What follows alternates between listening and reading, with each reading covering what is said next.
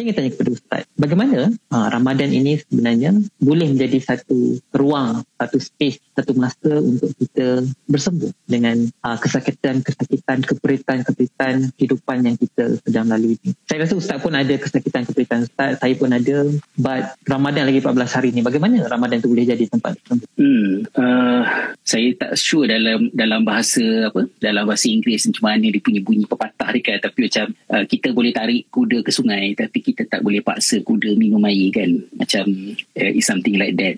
Dan ada sesuatu yang dipesankan oleh Nabi SAW dalam satu hadis di dalam Sahih Al-Bukhari yang makna dia selari dengan pepatah yang saya sebutkan tadi lah bila mana Rasulullah SAW kata uh, kullu ummati yadkhulunal jannah illa man aba. Setiap umat aku masuk syurga kecuali yang tak nak kan kecuali yang tak nak. Illa man aba yang menolaknya. Jadi kata-kata Nabi SAW tu mengejutkan. Agaknya para sahabat punya reaction pun agaknya macam Zuma tadi lah macam oops kan macam, ha? ada orang tak nak masuk syurga kan.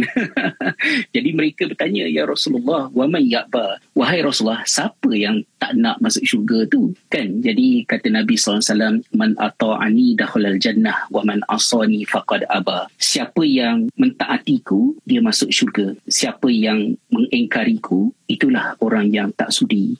Jadi kita boleh baca hadis Nabi SAW ni dalam intonasi yang pelbagai. Kita juga boleh baca dia dalam intonasi kalau hari ni boleh jadi macam bunyi merajuk sikit lah. Macam siapa yang ikut aku masuk syurga, siapa yang tak ikut aku, itulah orang yang tak nak. Maksudnya orang-orang yang ingatkan kita supaya uh, ingat Allah, um, balik kepada agama jangan over sangat bersonok-sonok dalam hidup ni. Orang-orang tu ajak kita masuk syurga. Bukannya dia nak monetize ke nak dapat duit ke apa ke apa macam tu kan. Uh, tapi kita macam macam-macam kita argue macam eh tapi begini begini gitu. Macam orang tu nak ajak awak untuk masuk syurga kenapa? Yang you banyak sangat kerenah kan jadi point yang saya nak highlight daripada uh, intro kepada soalan yang macam mana Ramadan menyembuhkan tu tadi tu ialah saya nak mencari titik seimbang di antara kita berempati dengan pelbagai cabaran hidup masalah yang dihadapi oleh kita semua macam Zuma sebut tadi saya Zuma dan rakan-rakan yang lain post pandemic ni lagi lah macam-macam. Dan awareness kita tentang uh, kesihatan mental dan sebagainya semakin meningkat. Kita nak mencari keseimbangan di antara berempati dan meraihkan bebanan kesakitan kepayahan yang dialami itu dengan bertegas bahawa solusinya ada, penyelesaiannya ada, cari dan buat. Maksudnya macam tu. Uh, saya seorang, mungkin kerana saya seorang cikgu plus parent, bapa dan anak-anak remaja, antara amaran besar yang saya beberapa kali ingatkan kepada anak-anak bahawa there is a risk of your best friend is your worst enemy. Bila mana kita terperangkap di dalam satu istilah yang dalam dunia pendidikan dia disebut sebagai co-rumination. Co-rumination ni maksud dia kita ada masalah, kita kita depressed, kita sedih, kita ada pelbagai ujian yang menimpa hidup kita dan kita rasa macam orang tak faham kita. Suddenly kita berkenalan dengan seseorang kawan-kawan kita dan dia memahami kita. So bila dia memahami kita, kita rasa macam oh finally ada orang yang faham kita. So dia pun kita pun selalulah bercakap dengan kawan kita tentang masalah-masalah yang kita hadapi. Lalu dia jadi best friend kita kan. Tetapi sebenarnya activity exchanging the sad story yang berlaku di antara kita berdua ni adalah co-ruminating. Kita saling mengheret satu sama lain ke dalam emosi negatif yang lebih buruk, yang lebih gelap. Kerana yang kita lakukan adalah untuk konon-kononnya saling memahami tapi sebenarnya saling mendepreskan satu sama lain tak maaf dengan bahasa dan pustaka dan co-rumination itu adalah benda yang berbahaya sebab kita spend masa dengan best friend kita yang kita katakan memahami masalah hidup kita tu bukan ke arah penyelesaian tetapi ke arah untuk uh, aku depressed kau depressed aku aku mudi kau mudi aku ada masalah kau ada masalah. Oh kita sama-sama ada masalah kau faham aku aku faham kau. But never ever come any way closer kepada solution. Akhirnya sakit tak sembuh. Sakit tak sembuh bukan kerana tidak ada penyembuhnya tidak ada ubatnya. Tetapi kita pilih jalan yang salah. Kita pilih jalan untuk menyedapkan hati kita kerana ada orang faham kita which is something yang very much needed at one stage. Tapi berpada-pada uh, dan jangan berlebih-lebihan dalam melayan kesakitan emosi cabaran yang kita hadapi. Kalau kesakitan itu perlu kepada rawatan dapatkan rawatan perlukan kaunseling dapatkan kaunseling terjadi kerana agama menimbulkan konflik.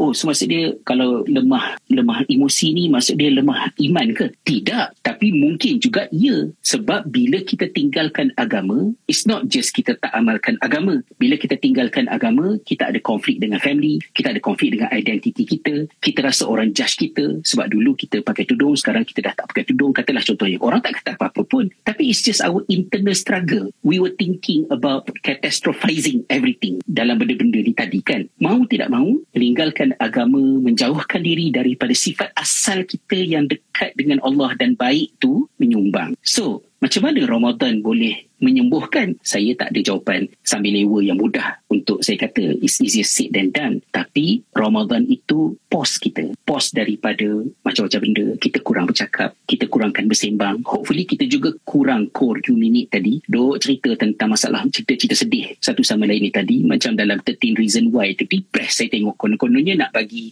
kesedaran kepada orang tentang uh, suicide suicidal thought. Tapi it, it comes with uh, totally the opposite impact terhadap benda-benda ni tadi kan dan kemudian bila kita rasa kita tak dapat buat dengan sebaik mungkin saya ternampak soalan yang kat depan ni kan kita rasa avoid spiritual numbness pada bulan Ramadan uh, which is something yang berlaku. Saya, dia juga berlaku kepada saya. At one stage saya rasa macam hmm, so so apa dia? Kita rasa macam kita lost. So dalam situasi-situasi yang macam tu kita perlukan kepada beberapa skill. Mungkin masa program nanti panjang sikit lah. Tapi dalam sesi ni um, kita jangan biarkan masalah emosi yang tak sihat kita rasa apa tadi? Ya spiritual numbness tadi tu terjadi. Which is good kita aware yang benda tu berlaku. Tapi kita jangan suburkan benda tu dengan oh, betul ya macam ni sudah macam tak ada harapan ke apa ke. Tapi kita self talk diri kita antara strategi yang saya banyak pakai lah untuk survival diri sendiri. Sebab bila dah tua-tua ni orang tak berapa nak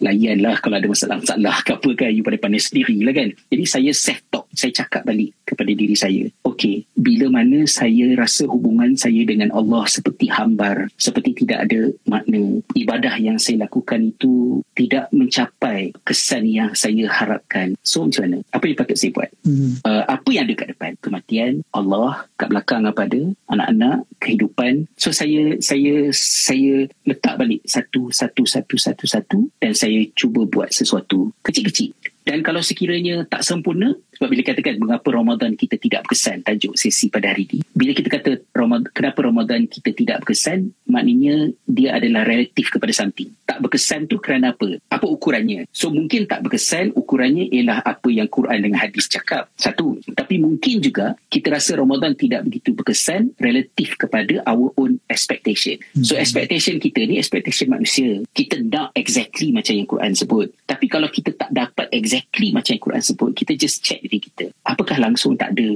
beberapa benda baik yang kita dapat buat pada bulan Ramadan? Mungkin tak tak sebanding dengan orang lain. Jangan tengok Instagram jangan tengok Snapchat orang jangan pening kepala dekat Discord tu. It's a very noisy area. Tapi just you with your own self. Oh ada daripada langsung tak baca Quran saya ada baca dua tiga muka surat. Tiga lebih banyak daripada kosong kan? Dua lebih banyak daripada satu kalaupun tidak 30 juzuk. Jadi appreciate benda-benda ni tadi acknowledge supaya kita boleh pusingkan dalam diri kita itu kecenderungan kepada negatif blaming ourselves berfikir begitu negatif terhadap diri kita. Kita boleh shift sedikit kata no actually you improve. Ada benda-benda baik yang berlaku. And and that is good. Move forward. Sikit lagi. Sikit lagi kat depan. So kita banyak self talk dan bagi saya saya hmm. ada ruang untuk self talk lebih sikit jika saya boleh putuskan dari semasa ke semasa serba sedikit attachment saya dengan distraction yang Zuma sebut tadi. Social media ke even dengan keluarga sendiri ke kita semua kena ada me time